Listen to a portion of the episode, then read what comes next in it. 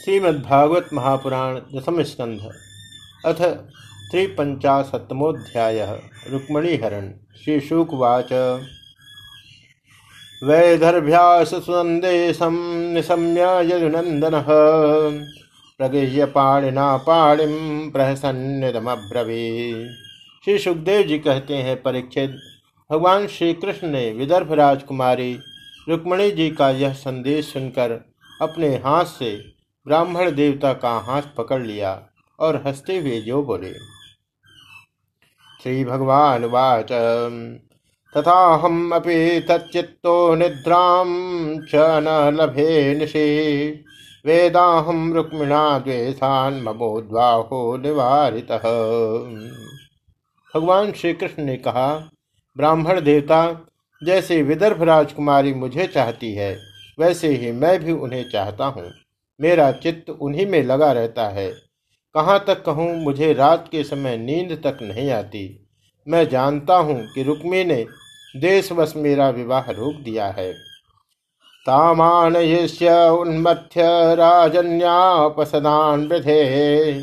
मत्परा मनवद्यांगिम मेधसोग्नि शिखा परंतु ब्राह्मण देवता, आप देखिएगा जैसे लकड़ियों को मथ कर, एक दूसरे से रगड़कर मनुष्य उनमें से आग निकाल लेता है। वैसे ही युद्ध में उन नामधारी क्षत्रिय कुल कलंकों को तहस नहस करके अपने से प्रेम करने वाली परम सुंदरी राजकुमारी को मैं निकाल लाऊँगा। श्री उद्वाहर्षम च विज्ञाय रुक्मिण्यावसूदन। तथा संयुजता मासो दारुके त्याह सारथिम श्री सुखदेव जी कहते हैं परीक्षित मधुसूदन श्री कृष्ण ने यह जानकर कि रुक्मणी के विवाह की लग्न परसों रात्रि में ही है। सारथी को आज्ञा दी कि दारुक तनिक भी विलंब न करके रथ जोत लाओ।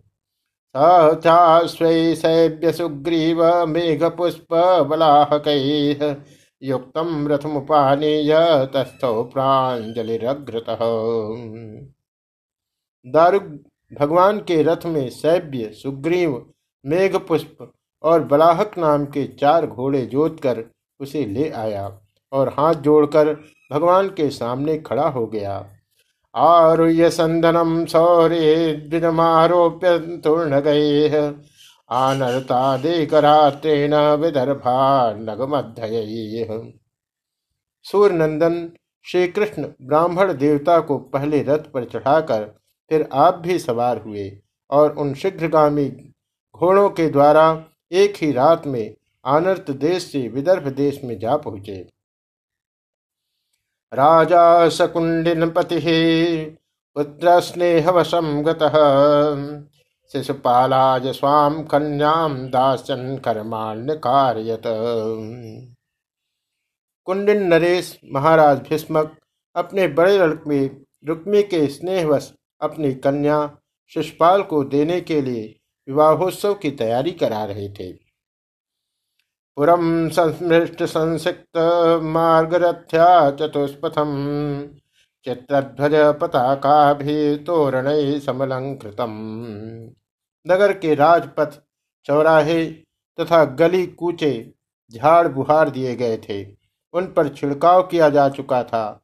चित्र विचित्र रंग बिरंगी छोटी बड़ी झंडियाँ और पताकाएँ लगा दी गई थी। तोरण बाँध दिए गए थे।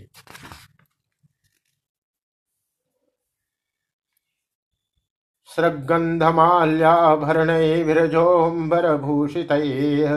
विरजोम्बर भूषित जुष्टम स्त्री पुरुष श्रीमद्गृहैर्गुरुधूपित वहाँ के स्त्री पुरुष पुष्पमाला, हार, इत्र, फुलेल, चंदन, गहने और निर्मल वस्त्रों से सजे हुए थे। वहाँ के सुंदर सुंदर घरों में से अगर के धूप की सुगंध फैल रही थी। पितृन देवांसमभ्यर्च विप्रांश्च विधिवन नृप भोजित्वा यथा वाचयामास मंगलम। परीक्षित राजा भीष्मक ने पिता, राजा भीष्मक ने पितर और देवताओं का विधि पूर्वक पूजन करके ब्राह्मणों को भोजन कराया और नियमानुसार स्वस्ति वाचन भी। सुस्नातां सदतिं कन्यां कृतकौतुकमङ्गलाम् अतां सुखयुग्मेन भूषितां भूषणोत्तमैः। सुशोभित दांतों वाली परम सुंदरी राजकुमारी रुक्मणी जी को स्नान कराया गया। उनके हाथों में मंगल सूत्र कंकड़ पहनाए गए, कोहबर बनाया गया। दो नए नए वस्त्र उन्हें पहनाए गए और वे उत्तम उत्तम आभूषणों से विभूषित की गई। चक्रो सामर्ग्यजोर्मंत्रैर्वध्वा रक्षाम द्विजोत्तमा पुरोहितोथर्व विधवई जुहाव ग्रह शांत श्रेष्ठ ब्राह्मणों ने मा साम, ऋक और यजुर्वेद के मंत्रों से उनकी रक्षा की और अथर्ववेद के विद्वान पुरोहित ने ग्रह शांति के लिए हवन किया। हिरण्यरूप्य वासांसे तिलांश्च गुणमिश्रितान् प्रादाधेनुश्च विप्रेभ्यो राजा विधाम्बर राजा भीष्मक कुल परंपरा और शास्त्रीय विधियों के बड़े जानकार थे। उन्होंने सोना, चांदी, वस्त्र, गुड़, मिले हुए तिल और गौवे ब्राह्मणों को दी। एवं चोधिपति राजा दम घोष सुताय वही कार्यामास मंत्रज्ञ सर्वमभ्योदयोचितम। इसी प्रकार चेदी नरेश राजा दमघोष ने भी अपने पुत्र शिषपाल के लिए मंत्रज्ञ ब्राह्मणों से अपने पुत्र के विवाह संबंधी मंगल कृत्य कराए। मदत्युद्भिर्गजानीक चंदने हेव मालिवी पत्यस्व संकुल सैन्य परित कुंडनम जयऊ इसके बाद वे मद चुआते हुए हाथियों, सोने के मालाओं से सजाए हुए रथों, पैदलों तथा घुड़सवारों की चतुरंगणी सेना साथ लेकर कुंडिनपुर जा पहुँचे। तम वै विदर्भा विदर्भाधिपति समभ्येत्याभिपूज्य च। निवेशयामास मुदा कल्पितान्य विदर्भराज भीष्मक ने आगे आकर उनका स्वागत, सत्कार और प्रथा के अनुसार अर्चन पूजन किया। इसके बाद उन लोगों को पहले से ही निश्चित किए हुए जनवासों में आनंद पूर्वक ठहरा दिया। तत्र साल्वो संधो दंत वक्त्रो विदूरत। आजग्मुश्चैद्य पक्षीया पौंड्रकाद्या सहस्रश उस बरात में साल्व, जरासंध, दंतवक्त्र, विदुरथ और पौंड्रक आदि शिषपाल के सहस्त्रों मित्र नरपति आए थे। कृष्ण राम दिशो यत्ताह कन्याम चैध्याय साधितुम यद्यागत्य हरित कृष्णो रामाद्य यदभिर्वृत जो श्याम संहृतास्तेन निश्चित मानसाह आजगमुर्भुज सर्वे समग्र बलवाहना वे सब राजा श्री कृष्ण और बलराम जी के विरोधी थे और राजकुमारी रुक्मणी, शिषपाल को ही मिले इस विचार से आए थे। उन्होंने अपने अपने मन में यह पहले से ही निश्चय कर रखा था कि यदि श्री कृष्ण बलराम आदि यदुवंशियों के साथ आकर कन्या को हरने की चेष्टा करेगा तो हम सब मिलकर उससे लड़ेंगे। यही कारण था कि उन राजाओं ने अपनी अपनी पूरी सेना और रथ घोड़े, हाथी आदि भी अपने साथ ले लिए थे। भगवान रामो विपक्षीय नृपोद्यम कृष्णम चैकम गतम कन्याम कलह संकित विपक्षी राजाओं की इस तैयारी का पता भगवान बलराम जी को लग गया और जब उन्होंने यह सुना कि भैया श्री कृष्ण अकेले ही राजकुमारी का हरण करने के लिए चले गए हैं, तब उन्हें वहाँ लड़ाई झगड़े की बड़ी आशंका हुई। बले न महता सार्धम भ्रातृस्नेह परिप्लुत, करिता कुंडिनम प्रागाद गदास्वरथ पत्ति यद्यपि वे श्री कृष्ण का बल विक्रम जानते थे, फिर भी भ्रातृ स्नेह से उनका हृदय भर आया। वे तुरंत ही हाथी, घोड़े, रथ और पैदलों की बड़ी भारी चतुरंगणी सेना साथ लेकर कुंडिनपुर के लिए चल पड़े। भीष्म कांक्षन त्यागमनम हरे प्रत्यापत्तिम पश्यन्ति द्विजस्य चिंतयतरा इधर परम सुंदरी रुक्मणी जी भगवान श्री कृष्ण के शुभागमन की प्रतीक्षा कर रही थी। उन्होंने देखा श्री कृष्ण की तो कौन कहे? अभी ब्राह्मण देवता भी नहीं लौटे तो वे बड़ी चिंता में पड़ गई। सोचने लगी, अहो त्रियामांतरित उद्वाहो मेल पराधस। नागछत्यरविंदाक्षो नाहम वेद्रम यत्र काम कारणम। सोपि नावर्ततेऽद्यापि मत्संदेश हरो द्विज अहो, अब मुझ अभाग्नि के विवाह में केवल एक रात की देरी है, परंतु मेरे जीवन सर्वस्व कमल नयन भगवान अब भी नहीं पधारे। इसका क्या कारण हो सकता है? कुछ निश्चय नहीं मालूम पड़ता। यही नहीं, मेरे संदेश ले जाने वाले ब्राह्मण देवता भी तो अभी तक नहीं लौटे। अपि मय्यनवध्यात्मा दृष्ट्वा किञ्चिज्जुगुप्सितम्। मत्प्राणी ग्रहणे नूनम नायाति किम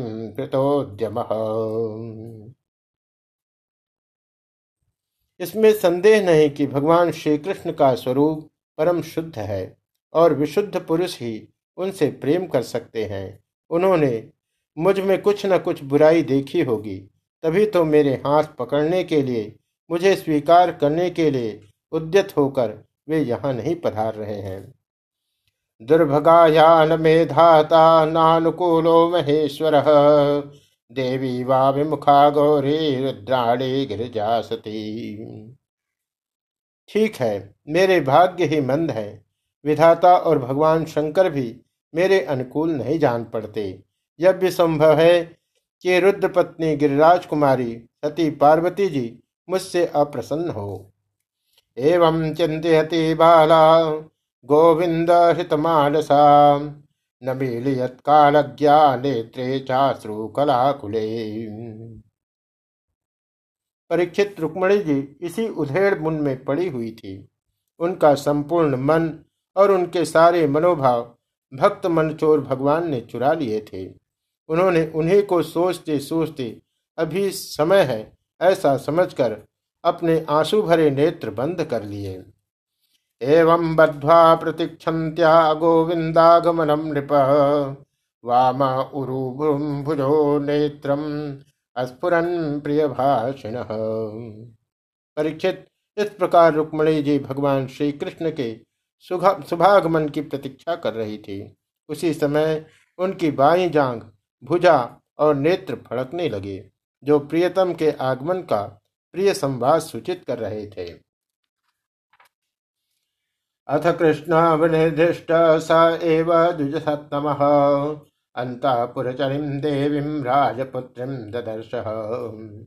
इतने में ही भगवान श्री कृष्ण के भेजे हुए वे ब्राह्मण देवता आ गए और उन्होंने अंतपुर में राजकुमारी रुक्मणी को इस प्रकार देखा, मानो कोई ध्यान मग्न देवी हो। सातं प्रहिष्टवदनाम्। सातं प्रहिष्टवदनम् अव्यग्रात्मगतिं सती आलक्ष्य लक्षणाभिज्ञा समपृक्ष छुचि स्मिता सती रुक्मणी जी ने देखा, ब्राह्मण देवता का मुख प्रफुल्लित है। उनके मन और चेहरे पर किसी प्रकार की घबराहट नहीं है। वे उन्हें देखकर लक्षणों से ही समझ गई कि भगवान श्री कृष्ण आ गए।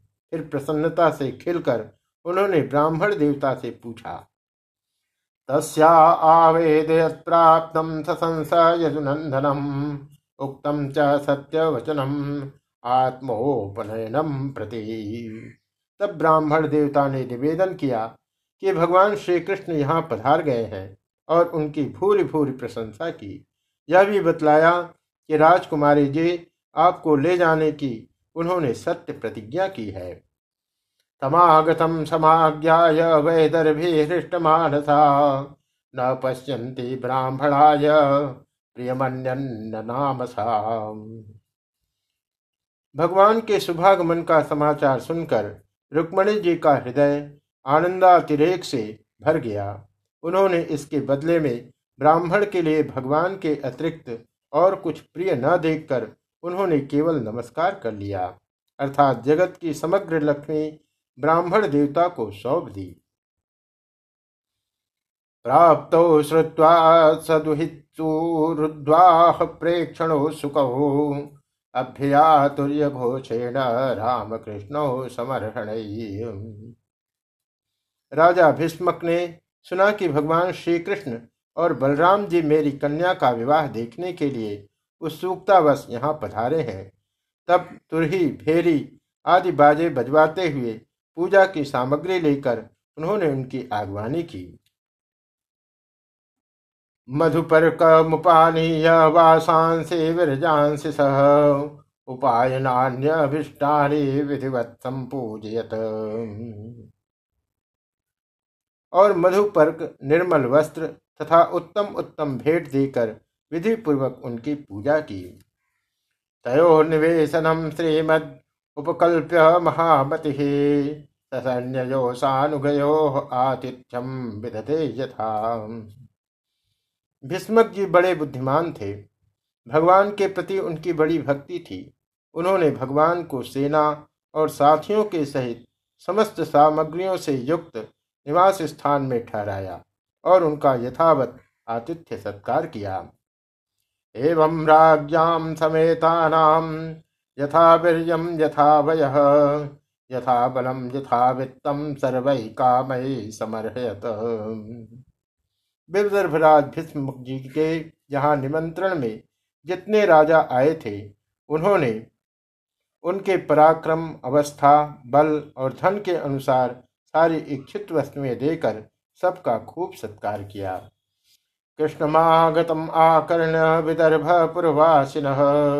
आगत्य नेत्रांजलि भी पपुस्तन मुख पंकजम विदर्भ देश के नागरिकों ने जब सुना कि भगवान श्री कृष्ण यहाँ पधारे हैं, तब वे लोग भगवान के निवास स्थान पर आए और अपने नयनों की अंजलि में भर भर कर उनके वदनारविंद का मधुर मकरंद रसपान करने लगे।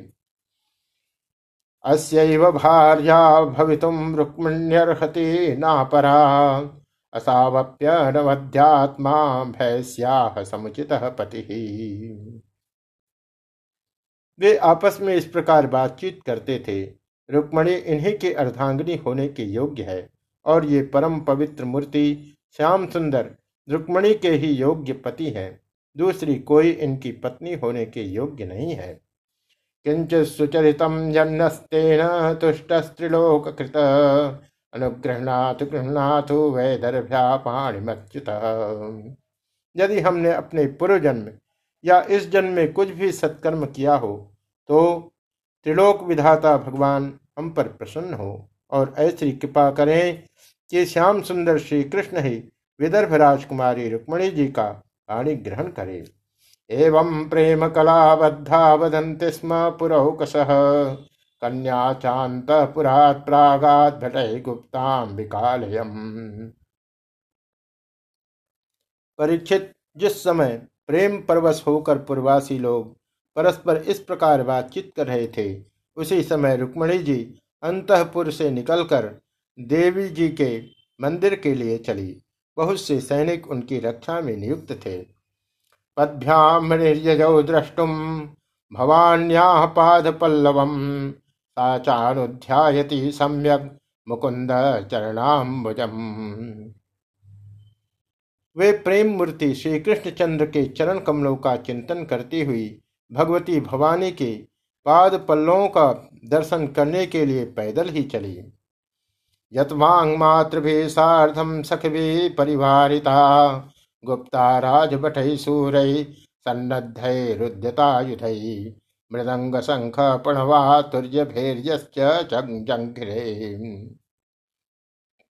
वे स्वयं मौन थी और माताएँ तथा सखी सहेलियाँ सब ओर से उन्हें घेरे हुए थी। सूरवीर राज सैनिक हाथों में अस्त्र शस्त्र उठाए, कवच पहने उनकी रक्षा कर रहे थे। उस समय मृदंग, शंख, ढोल, तुरही और भेरी आदि बाजे बज रहे थे। नानोपहार बल भिर्वार मुख्या सहस्र सगंध वस्त्राभरण द्विज पत्न्य स्वलंकृता। बहुत सी ब्राह्मण पत्नियाँ, पुष्पमाला, चंदन आदि सुगंध द्रव्य और गहने कपड़ों से सज धज कर साथ साथ चल रही थी और अनेकों प्रकार के उपहार तथा पूजन आदि की सामग्री लेकर सहस्त्रों श्रेष्ठ वारांगनाएँ भी साथ थी। गायंत स्तुवंत गायका वाद्यवादका परिवार वधुम जगमोह सुतमागत वंदिन गवैये गाते जाते थे, बाजे वाले बाजे बजाते चलते थे और सूत, मागध तथा बंदीजन दुल्हन के चारों ओर जय जयकार करते विरत बखानते जा रहे थे। आसाद्य देवी सदनम धौतपादाकराम्बुजाम उपस्पृश्य शुचि शांता प्रवेशाम्बिकांतिकम देवी जी के मंदिर में पहुंचकर रुक्मणी जी ने अपने कमल के सदृश सुकोमल हाथ पैर धोए, आचमन किया।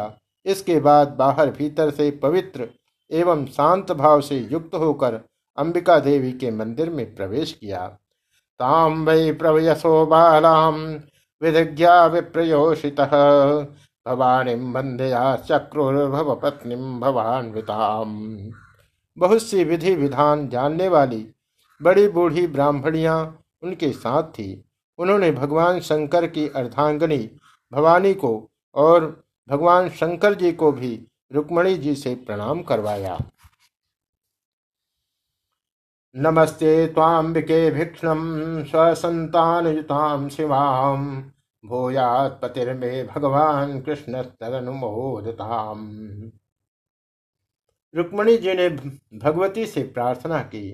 अंबिका माता, आपकी गोद में बैठे हुए आपके प्रिय पुत्र गणेश जी को तथा आपको मैं बार बार नमस्कार करती हूँ। आप ऐसा आशीर्वाद दीजिए कि मेरी अभिलाषा पूर्ण हो। भगवान श्री कृष्ण ही मेरे पति हों। अध्वर्गंधाक्षतैर्धूपैर्वास संमाल्यभूषण लाड़ोपहार बल भी प्रदीपा बल भी पृथक इसके बाद रुक्मणी जी ने जल, गंध, अक्षत, धूप, वस्त्र, पुष्पमाला, हार, आभूषण, अनेकों प्रकार के नैवेद्य, भेंट और आरती आदि सामग्रियों से अंबिका देवी की पूजा की। विप्रस्त्रिय प्रतिमति तथा तय संपूजयथ लवणापूपतांबूल कंठसूत्र फलेक्षुभी तदनंतर उक्त सामग्रियों से तथा नमक, पुआ, पान, कंठसूत्र, फल और ईख से सुहागिन ब्राह्मणियों की भी पूजा की। तस्य श्रियस्ता प्रदु शेषाम युजुराशिष। ताभ्यो देव्य नमश्चक्रे शेषाम च जगृहे वधु। तब ब्राह्मणियों ने उन्हें प्रसाद देकर आशीर्वाद दिए और दुल्हन ने ब्राह्मणियों और माता अंबिका को नमस्कार करके प्रसाद ग्रहण किया।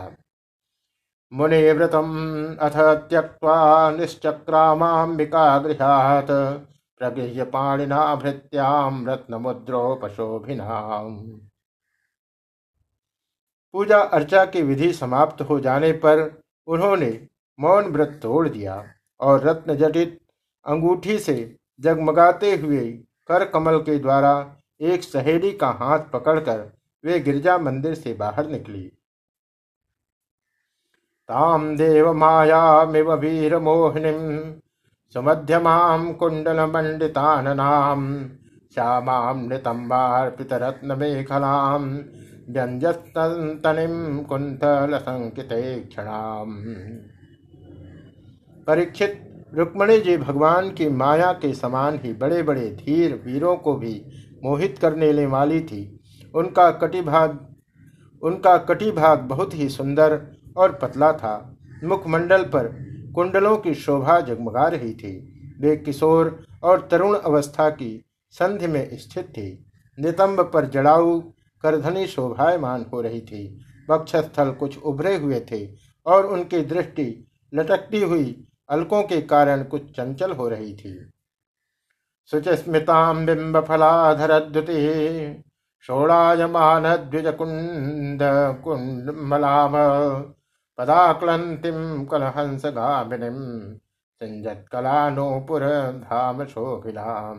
विलोक्य वीरा मुमुः समागता यशस्विन तत्कृत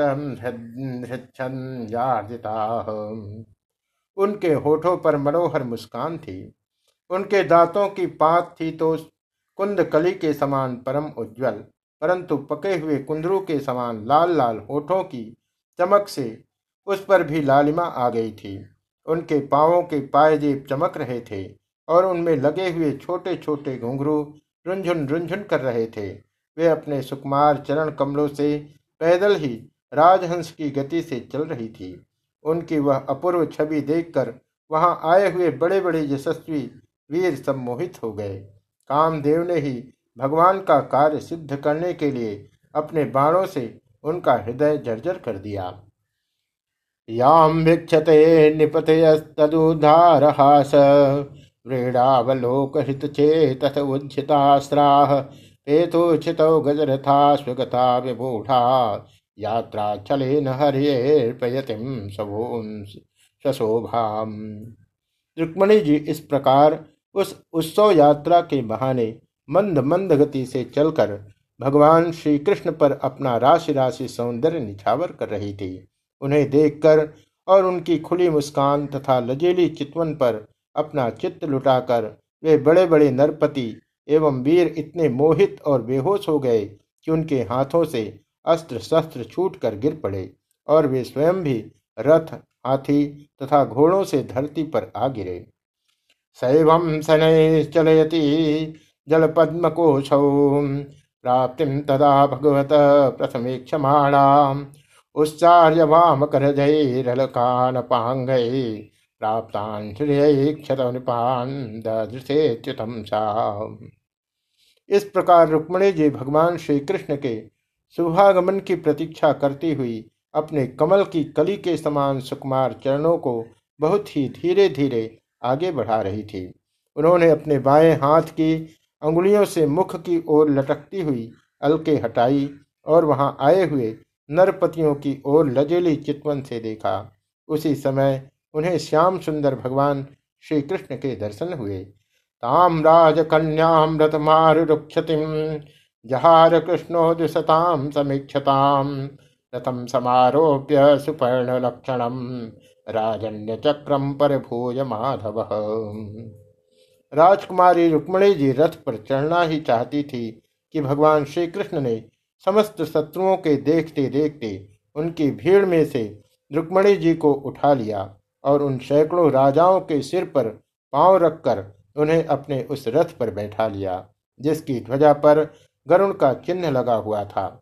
ततो राम पुरोगमय शनै श्रृगाल मध्याधिम भाग भाग भागधरि इसके बाद जैसे सिंह सियारों के बीच से अपना भाग ले जाए, वैसे ही रुक्मणी जी को लेकर भगवान श्री कृष्ण बलराम जी आदि यदवंशियों के साथ वहाँ से चल पड़े।